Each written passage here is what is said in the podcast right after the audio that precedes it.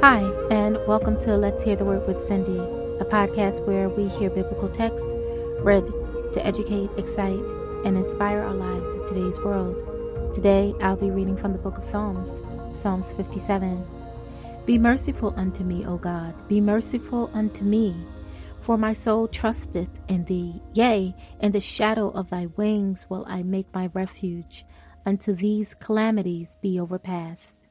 I will cry unto God Most High, unto God that performeth all things for me.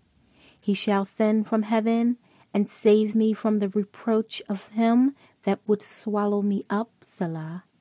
God shall send forth his mercy and his truth.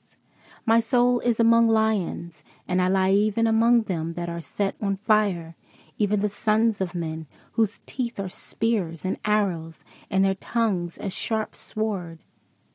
Be thou exalted, O God, above the heavens. Let thy glory be above all the earth. They have prepared a net for my steps. My soul is bowed down. They have digged a pit before me, into the midst whereof they are fallen themselves. Selah. My heart is fixed, O God, my heart is fixed. I will sing and give praise. Awake up, my glory, awake, psaltery and harp. I myself will awake early. I will praise thee, O Lord, among the people.